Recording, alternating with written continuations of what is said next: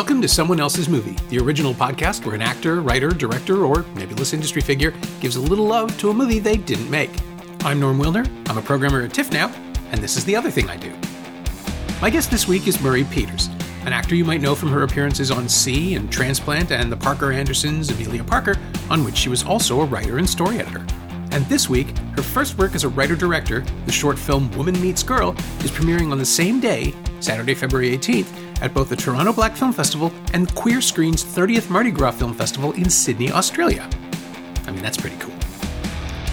Murray picked The Menu, Mark Mylod's satirical thriller about a group of people who arrive for a special dinner at Hawthorn, a very famous restaurant where the very famous chef has planned a once in a lifetime experience for everyone. If you haven't seen The Menu yet, you should probably stop listening to this episode before I spoil the hell out of it. Uh, there is no way to discuss the film without directly addressing its plot. So, if you haven't seen it, put this on the shelf until you're caught up.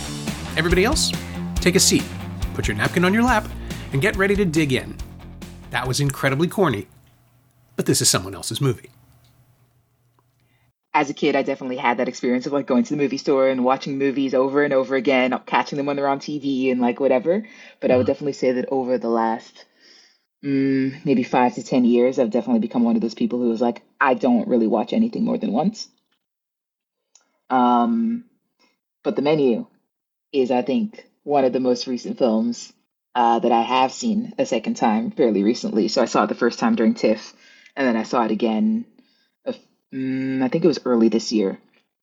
Okay. And uh, yeah, like I was just thinking back to like all the movies that I've seen recently, and it just really stood out to me. And and I think that was also sort of one of my main takeaways from my whole TIFF experience this year that like the movies that stood out to me the most were the ones that had something surprising about them and had something like an unpredictability to them. Like I never felt like I was ahead of the story or like could not have predicted where anything went.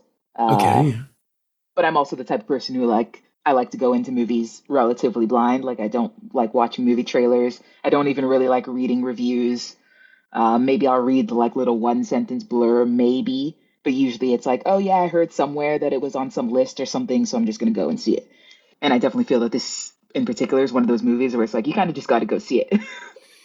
I I'm gonna just be a pure narcissist for a second. Did you did you see the show that I introduced at, at the festival? Because I no. got to they threw me in to host the, to introduce the world premiere, which on the, on the stage of the Royal Alex, which was great and weird and my first big intro. I think it might have actually been my first introduction, full stop, because it was like the oh, Saturday yeah. night. Um, and it was the same thing. They give you a list of notes and things you can say and things that the studio wants you to say. And I was sort of like, I don't know that I can tell anybody anything about like you shouldn't. You mm. shouldn't know. You should know as little as possible because even when I'm doing the intro for this episode, I'm going to have to kind of walk a fine line for all the people who haven't seen it. But the other yeah. thing that's so weird and precious about the menu is that it's a one joke movie, right? Like it mm. only has the one idea, but it's played out in all these different permutations for the for the entire film. So if you explain what that is, also it short circuits the the whole thing. So yeah. I had to I just basically introduced the director Mike Mylod and he came out and thanked everybody but didn't actually say anything about the film either and it was just really fun to watch him navigate that even more yeah elegantly than I had. So, uh, how did it play? How did it play for your screening? Uh, I went to the P&I screening. I'm pretty mm. sure. Um, yeah. So, like I said, it just kind of famously reserved crowds. Pretty much. Pretty much. but I think that you could sort of you could feel like the energy of the space and like people not knowing what was coming next and being surprised at all the twists and turns and like the second time I saw it I did it was also sort of like a private screening I guess but okay. it was like with more like public audience I guess um and it's just you know that energy of like watching the people around you when you know like the big thing is about to happen and like I had a friend with me and like r- watching her reactions to everything was like almost better than watching the movie you know? yeah, I've done that a couple of times. It is always yeah. fun. And and yeah. this one too, because generally what I found talking to people about it afterwards was that it's a really simple litmus test, right? Like there are people who thought it was mean and mm. not for the reasons I would have expected, which was like the sort of characterizations were broad or the satire was was too on point or people people like the objections that I've heard over the film have been those nice people just wanted to have some dinner. and it's like you missed something. Yes. Clearly absolutely. missed a key moment in this film. Yeah. It's like were we watching the same movie? so this is this is a sort of an outgrowth of the Adam McKay machinery that produced Succession, and Mark Mylod had directed a number of episodes mm. of that show. Were you a fan of that? Was there was there a way into this? Was it? Uh, I had no idea about any of that connection until after I oh, watched oh, cool. the the movie. Like like I said, I tend not to read much about anything before I see it, and then afterwards, if I really liked it or there's something about it that I found particularly distasteful, I guess sometimes I will then go and like look further and try to understand like, oh, what were they thinking here? Who made this? What else have they done? Yeah. So um, this was a um, literal blind entry for you. You just yeah. went to see a film. Yeah. Oh, fantastic. Okay. There, I mean, like, there's usually a hook during the festival for people to, but yeah, that that used to be my experience too. You just go from press screening to press screening and just totally, you know, and, get whatever served to you. Yeah, exactly. And of course, having the um, industry pass too, it's just like there's so many movies and so many screenings to go to that I think I might have seen it on some kind of list of like top 10 or top 25 movies to like look out for. So I maybe had it in the back of my head that I was like, okay, just put this on the list. Um, but yeah, not really knowing what it was going to be about or what to expect with it. Oh, wow. So it's the kind of film that, no, that's not fair either. I'm just making all these assumptions about, but I'm trying to protect it in my head from people listening, like for people listening, yeah. and not and not blow the experience. Oh, for sure. Though it sort of feels like one of those you put the disclaimer beforehand, and you're like, you should watch the movie before you listen to this. Yeah. Otherwise, that's on you. yeah. So when did you kind of key into it? When did it when did it start to be rewarding as an experience? Was it the was it the big speech? Was it the revelation? Was it because when I first saw it, it was with an audience of maybe seven people and every oh, single person reacted like at a different point in the screening and then i got mm. to hmm. i got to experience it again with an audience of like a thousand people and watch them kind of murmurate like like flocks of sparrows as it sort of ran through the room it's like oh people would figure out things were going and it was a really vocal crowd which was fun mm-hmm. yeah that makes for a great experience um hmm I think the moment for me when I realized really that like, oh yeah, I have no clue what is going to what this movie is going to be, um, was the whole was the sous chef when he came out and like did his speech. Right. That I think was like major turning point in uh in my expectations of what type of story I was about to embark on. Yeah, and it was helpful too because it's like, oh good, it's not cannibalism. Like whatever else is coming, because that's what you assume right? Like I definitely did thing. not think that. Oh no, that's hilarious. I just going in from the like just from the the single sentence treatment and then the presentation of all of it. That the even the idle conversations on the boat about how everyone has their place and everything is a position. It's just like oh, they're going to eat these people. They just somebody's going to mm. get eaten, and. The, the, the fact that that surprised me that oh no we're not doing that whatever it is you thought this was it's not this um, that was really refreshing because it, it felt like you know like we were in this wave of movies where capitalism, the wealthy, nouveau riche, all of these these aspects of the way the state of the world is going right now are it's kind of open season on anyone mm-hmm. with a wallet, uh, mm-hmm. which fair. I don't have a real problem with it. Uh, but things like Triangle of Sadness and yeah. going back a couple more years, like generally as a rule whenever there's something in the air you can see the thing that started it a few years earlier and there was that little right. wave of ready or not and parasite and there was a third mm. one i think at christmas three films back to back that were all about rich people getting a comeuppance of some sort mm. and now we're swimming in it yeah. and the fact that they're not literally eating these people who are you know they're probably pretty marbled they're probably fairly tender. Uh, that was a nice reveal for me, and that it was a film about that's as much about the absurdity of uh, culinary cults as capitalism cults, and the idea that you really should just try to you know live a decent life and enjoy a hamburger or a cheeseburger specifically. It's kind of not the worst moral message to put out there. Hmm yeah totally totally totally. Um so you did see triangle of sadness Oh yeah. Yeah, I think I saw I think I saw Triangle before I saw the menu. Um, and so maybe I sort of expected the menu to be a little bit more like that. Oh, I see. Um, That's true. They're both about wealthy people on an island when you think about it. Like if you step back Yeah. a little bit. like not to say that Triangle didn't have a bunch of like interesting twists and turns, and like it was of course also one of my favorite movies from this TIFF season. Uh, but there was definitely a more um, I don't know evenness to the storytelling than than there was with uh, the menu, and so I expected it was going to be more more of that. Yeah. Yeah. Ostlund does these very calm studies of stereotypes. He's sort of Yeah. Michael Haneke's weird cousin, to my mind. Like Haneke hates everybody, including the audience. You show up and you've made him mad. But Ostlund, I mean, if if you've seen Force Majeure, like Ostlund is just delighting in picking apart the concepts of a nuclear family, a hu- responsible husband, and, and caring wife, and just turning them up on their ear. And the satire is very direct. And then the menu is all about understanding who these people are Mhm. uh, and how they deserve what's coming. I revisited it once it hit um, Disney Plus, which is still a really weird place for that movie to show up oh, absolutely, absolutely. Um, and and I was really happy with the script. I hadn't caught quite as much the first time through about just the way it tips its hand towards the morals and the and the uh, kind of the artificial um, cultural concerns that are constructed for the characters, and and how as as big of a leap it is to ask us to believe that well, I guess we'll go straight into spoilers that that a chef can be so talented that he can build an entire cult around his work that is willing to kill themselves for the concept of purity, for Mm. someone else's concept of purity.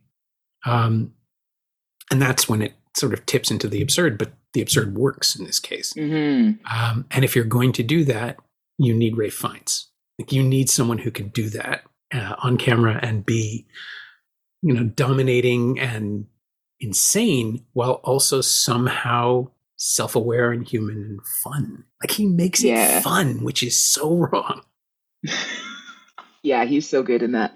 I think the entire cast was really good. Yeah, no, it was a blast. Um, to to I mean, you get to see Judith Light be terrible but quietly.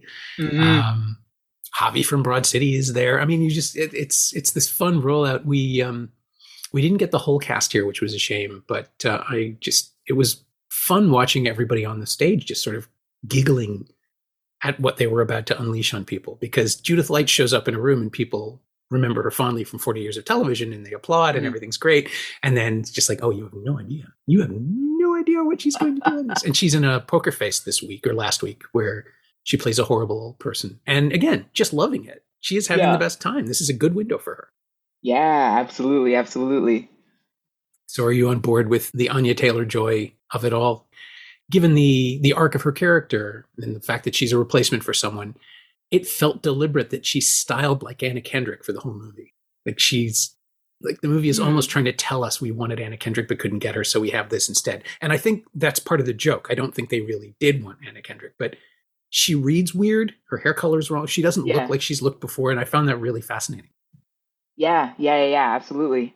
Yeah, I never really thought of like the Anna Kendrick of it all, but I definitely found myself kind of wondering, um, just like how much, how much of it was planned on his part, and how much of it was kind of improvised once he realized that she was there. Like the whole, like when he sends her off to get the barrel or whatever. Yeah. It's like, well, to what extent did he know? Like, you know, like what if that was already planned that he wasn't going to tell his um like the maitre d that he wasn't going to tell her to go get it and like have her like go chase Anya and like all of that stuff that I was like interesting Yeah.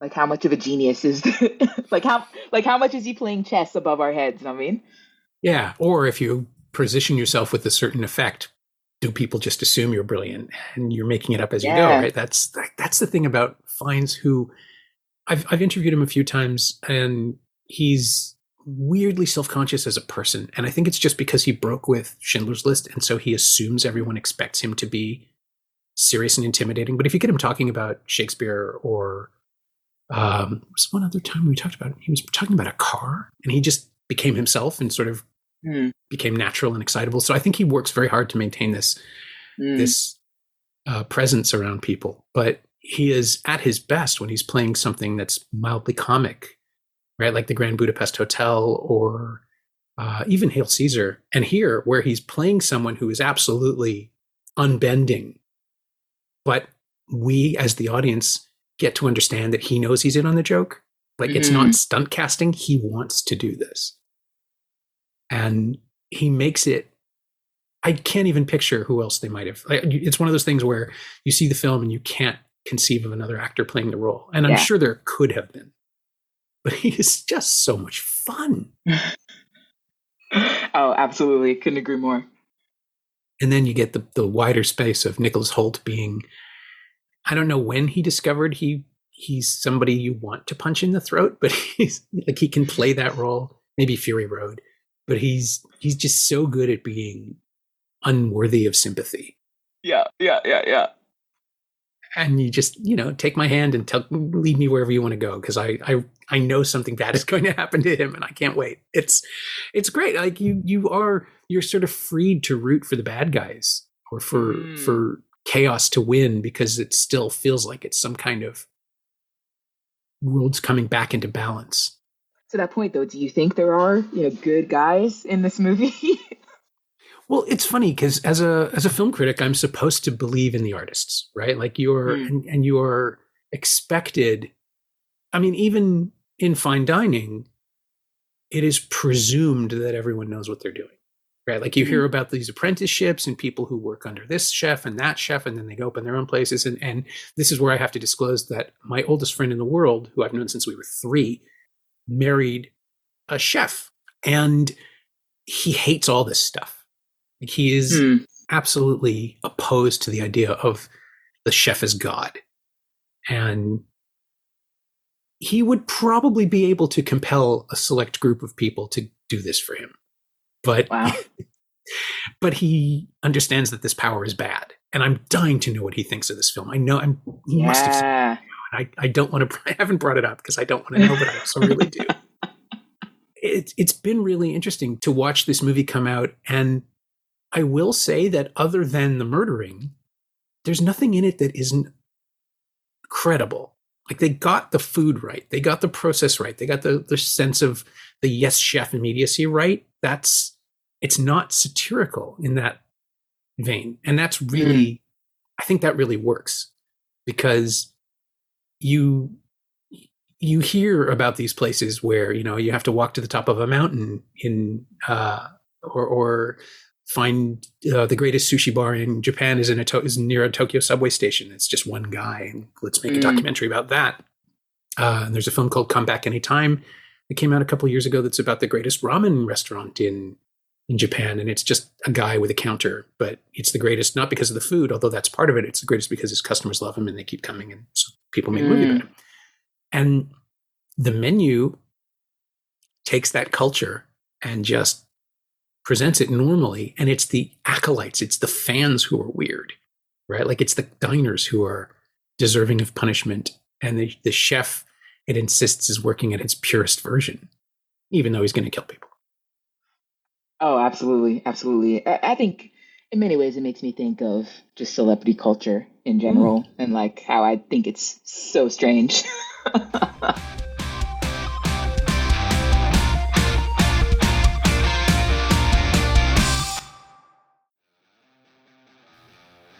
it's Norm, interrupting my own show to bring you up to speed on Shiny Things, my twice weekly newsletter about physical media, culture, and the odd streaming project. Last week, I wrote about Criterion's new 4K restoration of Krzysztof Kieślowski's brilliant Three Colors trilogy, and Arrow's Blu rays of Nico Mastorakis' trash epics Nightmare at Noon and Dot Com for Murder. Sign up for a 14 day free trial at shiny-things.ghost.io or find a link at the Semcast Twitter account. Look, I have to write about movies, otherwise, my head falls off. Come check it out.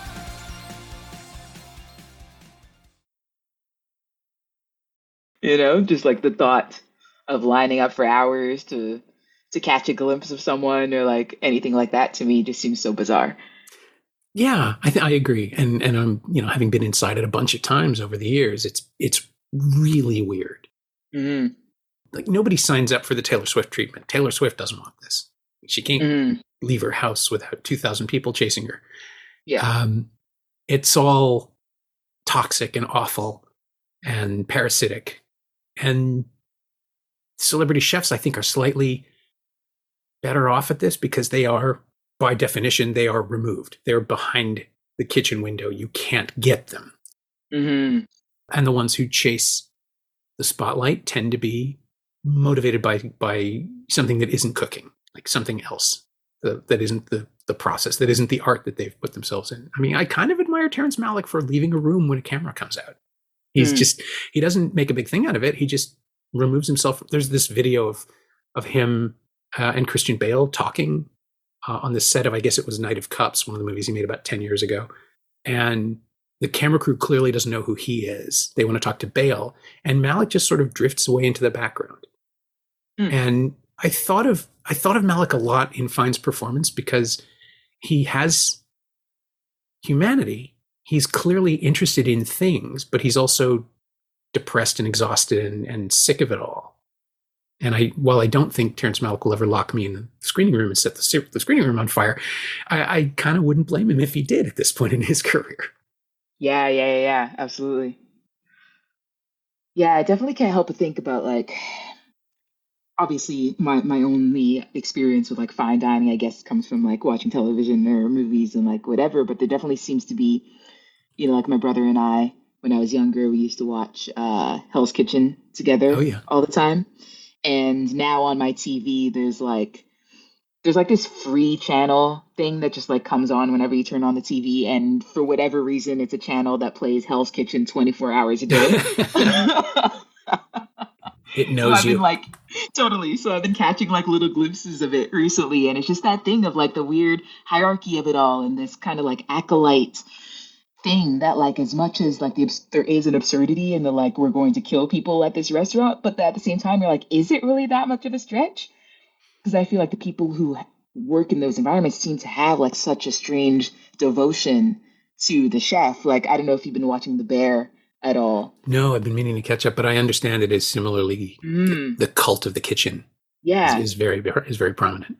Yeah, which is super fascinating and like makes you wonder like why why did it develop that way and does it have to be that way? Like to your friend's point. Oh, I yeah, he definitely doesn't think it needs to be that way. Uh, mm. You don't what was it? You don't have to work someone to death so you can make a decent steak.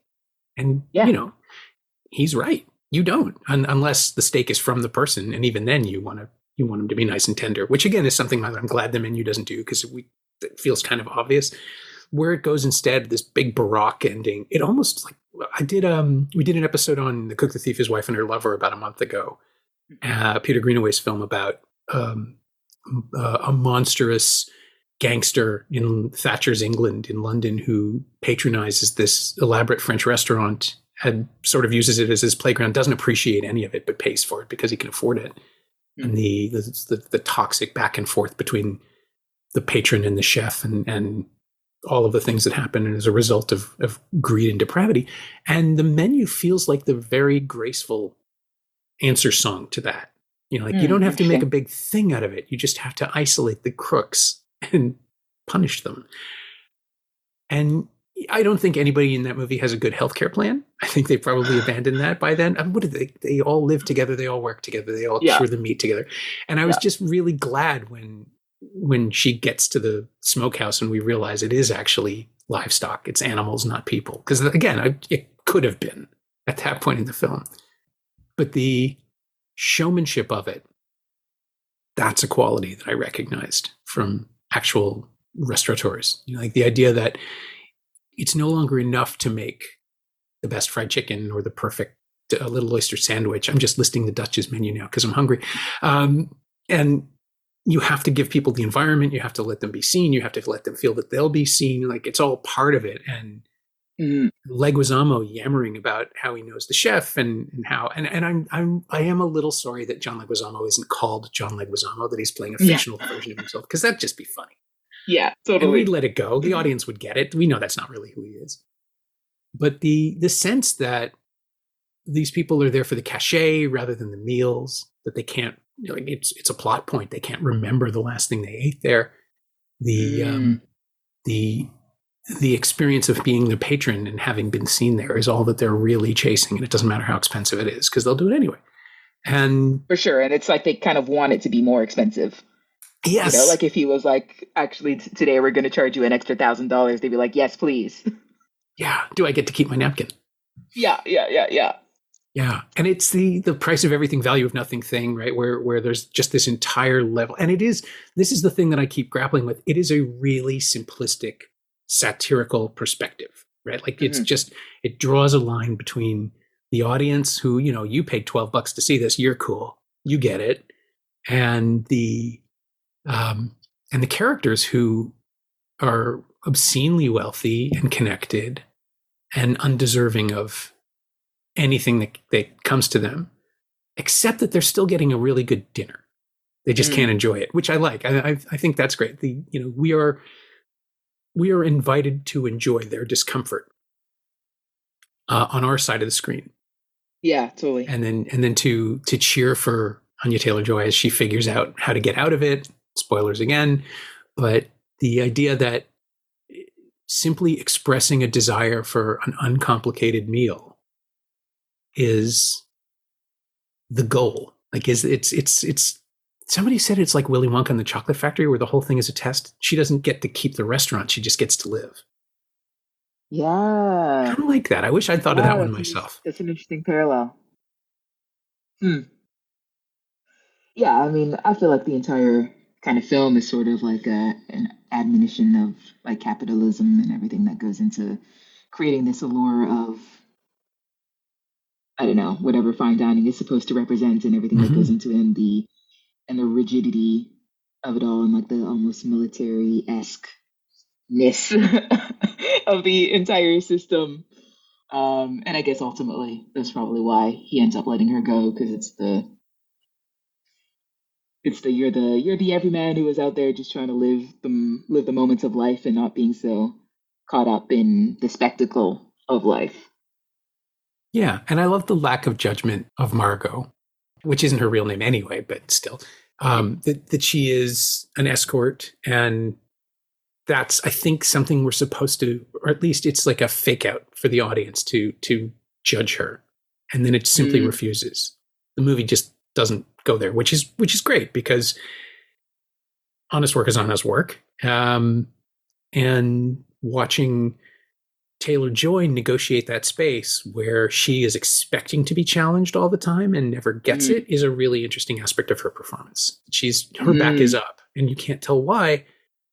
And I thought maybe it's a working class thing, but then Slowik respects that too and, and finds in Taylor Joy have this great little anti chemistry. Somebody else was convinced that it was going to turn out he was her father. But oh, interesting. Yeah, no, yeah. My, my mind never went there. No, it's like they're both English, but other than that, I don't see it. well, he's Welsh, but um, it's such an odd. It's an odd pitch uh, because I'm double checking this, but yeah, Emma Stone was originally going to be the star. Really interesting. Yeah, two years before the pandemic, uh, two years before production, she and Fiennes huh. were on were the first ones, and I thought initially when I heard that, I mean, like I heard it after the fact, I thought she was supposed to have played that Stone was going to play Hong Chau's role mm. because that would have been kind of anti-casting where you have this mm-hmm. megawatt star as the as the subservient. yeah, well, play, yeah. like in the background all the time, so your eye would be drawn to her. And Hong Chau does that too because she's fascinating. Yeah, yeah, yeah, uh, yeah. In everything she does, but then I found out it was to play Anya Taylor Joy's role. It's like ah, she's almost she's almost too old. I mean, we'd buy it, but she's got a good six or seven years on Anya Taylor Joy, I think, and mm. and it would change the dynamic. But having Taylor Joy, who is the right age to maybe be Slowik's daughter, changes things again. And and now it's like, yep, I want her. I don't want I don't I don't even want Anna Kendrick in that role. I, I yeah, think totally, great for this. Totally. Totally, totally. Yeah, and I think that like Taylor Joy has this like enigmatic quality to her. Like I saw uh what was it, last night in Soho? Yeah. Oh, that's a good one. That was early last that was last year too, wasn't it? Uh, yes. Well, year and yeah. a half. Yeah. There's the Northman in between the two as well. Oh, okay. Yeah, and you can sort of see sort of hints of a similar kind of um, allure of like mystery about the character, you know? Yeah. Well, her skill, I think, is that her eyes are so big and expressive, mm-hmm. but she doesn't give much away.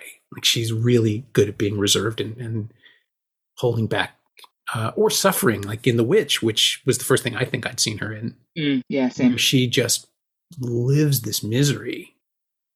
And it's a fantastic performance and it's wide open. And then realizing, oh no, she can turn herself off. That's interesting mm. too. The film seems to know it needs faces. It needs the character actor thing where people who are vaguely recognizable. I mean, I've seen Paul Adelstein in, or Adelstein, I guess it's Adelstein, in dozens of television shows and things. And, and he always sort of has this bland, it's not an insult. He's, he's called upon to be the husband or the partner or the guy at the desk. He doesn't command a scene, but having him mm. here allows you to immediately know, oh, that's who that guy is. And um, same for Reed Birney, who's who plays white privilege in every movie he makes these days. Uh, but he's cast for that, and he's good at it, so mm. it works immediately. And that's the other thing too is there's this weird um, power dynamic right away with all these exacting rules and all these things you have to comply with, and, and even getting on the boat has its own conditions. And you're just watching actors not be able to own the scene, and that becomes their entire defining quality in their roles. It's really fascinating to unpack it from the a casting perspective as well as a, just the way it's shot and the way it's paced. Mm-hmm it really is just like a, it's you're watching these people be slow roasted. They're just not going to get eaten. I keep coming back to yeah. cannibalism. It's weird. well, cannibalism is pretty hot these days. It seems it's, it's everywhere. yeah, like I think I often find myself recently just being like, oh, I wish I could go back to the days where I could watch movies and like not recognize a single person in them and just like be lost in the film. But I would definitely say that in this case, though I recognize many of the cast members, I didn't ever feel like it like, detracted me or distracted me from the film or my intrigue in it or anything. So, yeah. Yeah, no, I think that's part of the that's part of the genius of it, of the yeah. of the construction. And then you've got, you know, Peter Deming, who's the guy who shot Lynch's Lost Highway, um, just just a and Mulholland Drive too, I think. And he's just got this great casual contempt for everything. So it looks sleek and beautiful, and the close ups of the food are, are bordering on pornographic. I mean, they're just mm. sumptuous and impossible and, and glistening. And they're held long enough that you can start to think, oh, that doesn't look, that's kind of gross. That doesn't look appealing anymore. Even the way that uh, that Margot eats her cheeseburger is, you know, wolfish. She's just yeah. devouring it. Um, which is great, but also it misses the it misses the mark of a commercial treatment of food. Like it doesn't glorify the, the food. You're you're with it long enough to start to see it the way that Slowik sees it, which is just as a, a mechanism to keep himself in business. It's mm. the product. Mm-hmm, mm-hmm. So yeah, you don't come away from the movie thinking how delicious everything looked. Oh, totally. I, I did kind of want a cheeseburger after I saw it the first time. But if you yeah. yeah, if your points of reference are Hell's Kitchen, like Slowik is a much less demanding chef. He does seem to genuinely care for everyone. Mm-hmm. And and maybe the slight sadness of what he's doing maybe that's Fiennes' choice because it's not in the mm. script. Nothing he says has the regret. It's all about disgust. But the fact that he underplays it and that he is sort of sorrowful mm. for everything he's doing, that that was something that struck me 2nd time mm-hmm. through for sure. That also makes me now wonder, like, you know, if we're digging into sort of what what, what is the backstory of this plan or whatever that he's put together, it's like how much camaraderie as well was built throughout devising the plan. Because from what I remember, the murder wasn't even his idea. Oh, you know, I don't. Like, I'm pretty sure it's the that female, the female sous chef who is like, like after everybody runs away and then they all get caught. She was like, "Yeah, that the murder was actually my, or it was actually my idea to kill everybody or something like that." I don't remember that. Was it the one murder or all of it? I think all of it. It was sort of my understanding, but well, I guess a good chef, you know, takes takes advice and, and uses yeah. all the good ideas, so he still gets credit and takes credit for them. yeah, yeah, totally. Uh, but no one will ever know. Mm-hmm. Well, that's not true. Margot will eventually explain it to everybody. I do kind of want a sequel. I want to catch up to that character 15 years later and see what's going on with her. yeah. Yeah. Like, is that a story you could literally dine out on? for the rest of your because it would be that's the thing right like she will have cachet now because she was there she was the survivor mm. so she'll uh she'll constantly be getting you know overtures from other chefs who want to know the secrets and how they did it. Because Slowik's a legend now. Totally but then uh, that also makes me wonder like to what extent do you think she's really really out there telling the story you know? Like she definitely seems like the type of person who has a bit of like a double life going and doesn't want people up in her shit right? Yeah that's true. Yeah if she can avoid the police she'll be fine. Yeah. Yeah there's no record of her. She's not supposed to be there. Yeah. For all intents and purposes she wasn't there. Yeah. I guess the ex gets all the attention if she wants it and then she'd be a horrible mm. person and she'd be worthy of punishment as well See, I love a simplistic moral universe. It's just it's just easier. oh gosh, yes, if only everything were like that. but this does kind of bring me this was the thing that I wanted to tease out about mm. your short, which is also about the presumptions of people from different spheres, from different classes, mm-hmm. right? And the way those are broken down. So, and I, will set up the, the most basic premise of it in the in the intro, but feel free to go into whatever detail you want. But um, was that the reason? Is that was that the driving force behind it, or did it evolve out of the characters? How did how did you get there? How did you create it? Hmm. I guess it kind of came out of oh, because the short film is is like first I wrote a feature script, and then the short fi- the short film is essentially like the like pivotal scene oh, in the oh. feature script. Okay, um, that makes um, sense. Yeah, because like you know, I want I was itching to do a short film, and I also wanted to thought it might be cool to do like a proof of concept type thing, and uh, yeah, I felt like a good scene that like that was uh what's the word?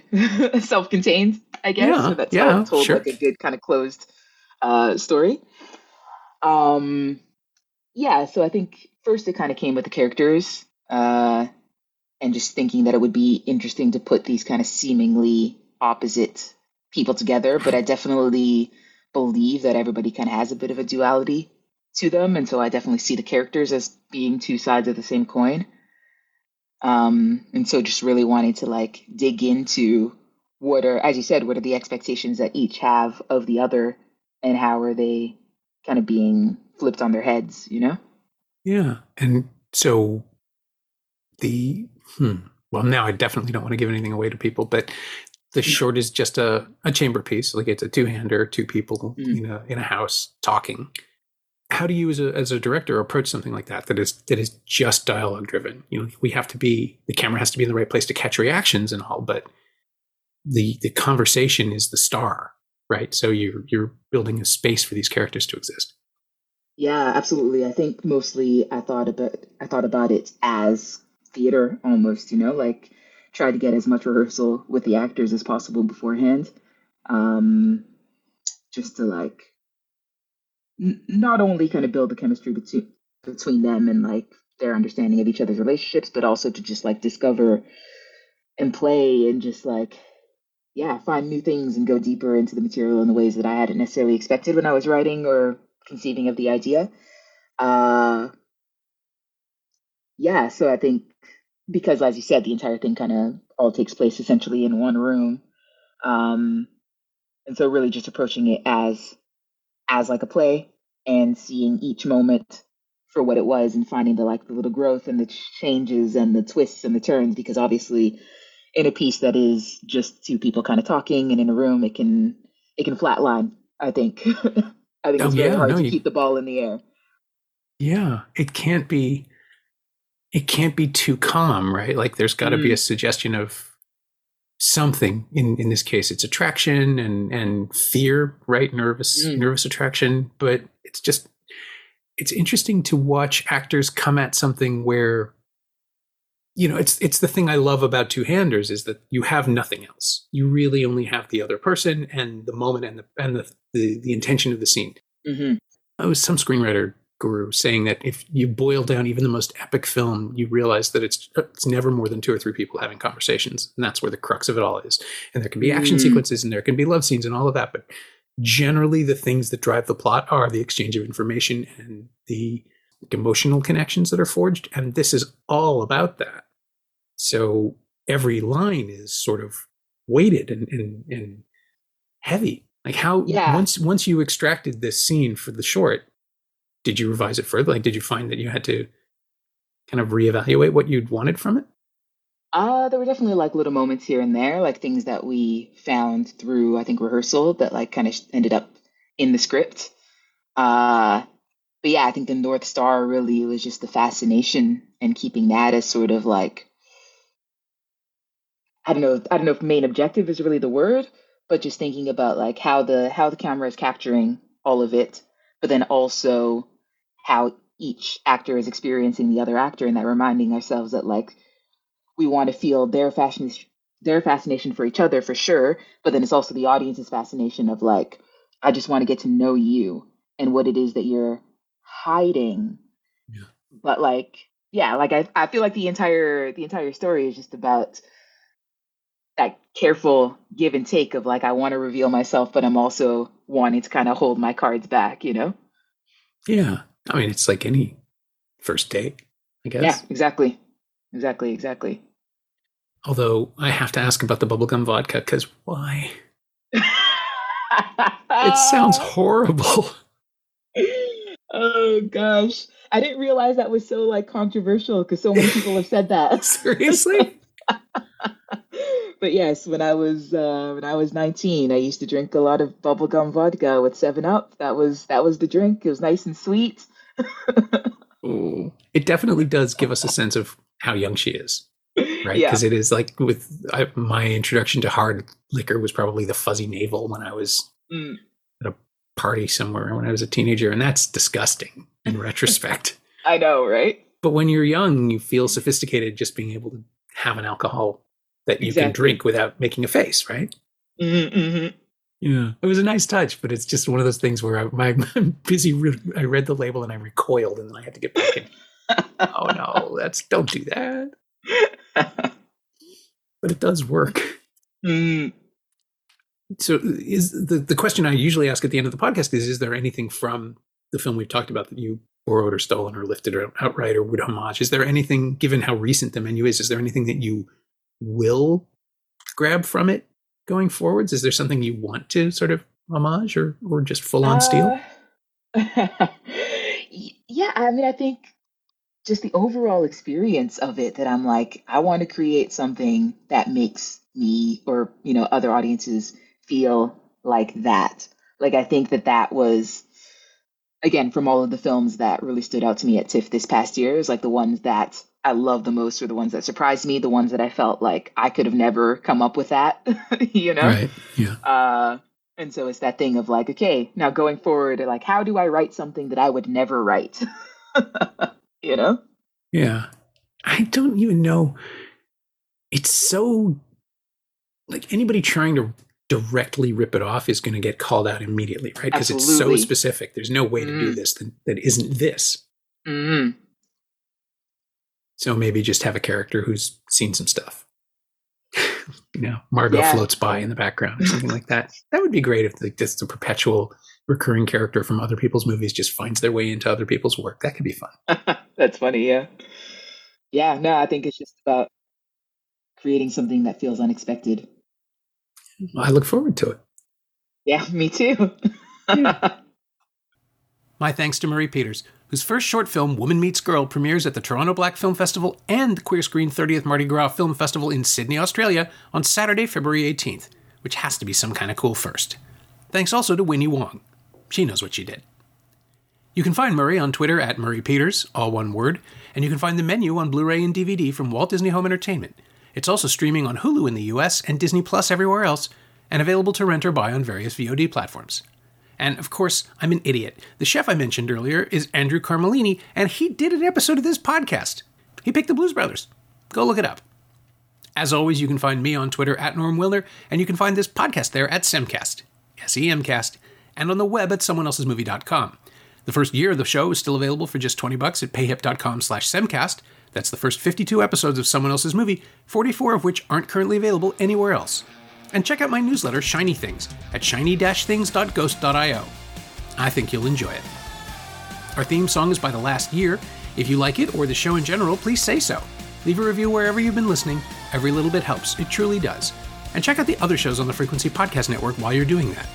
stay safe, watch movies, wear a mask if you go out, get your booster when you can. I'll see you next week.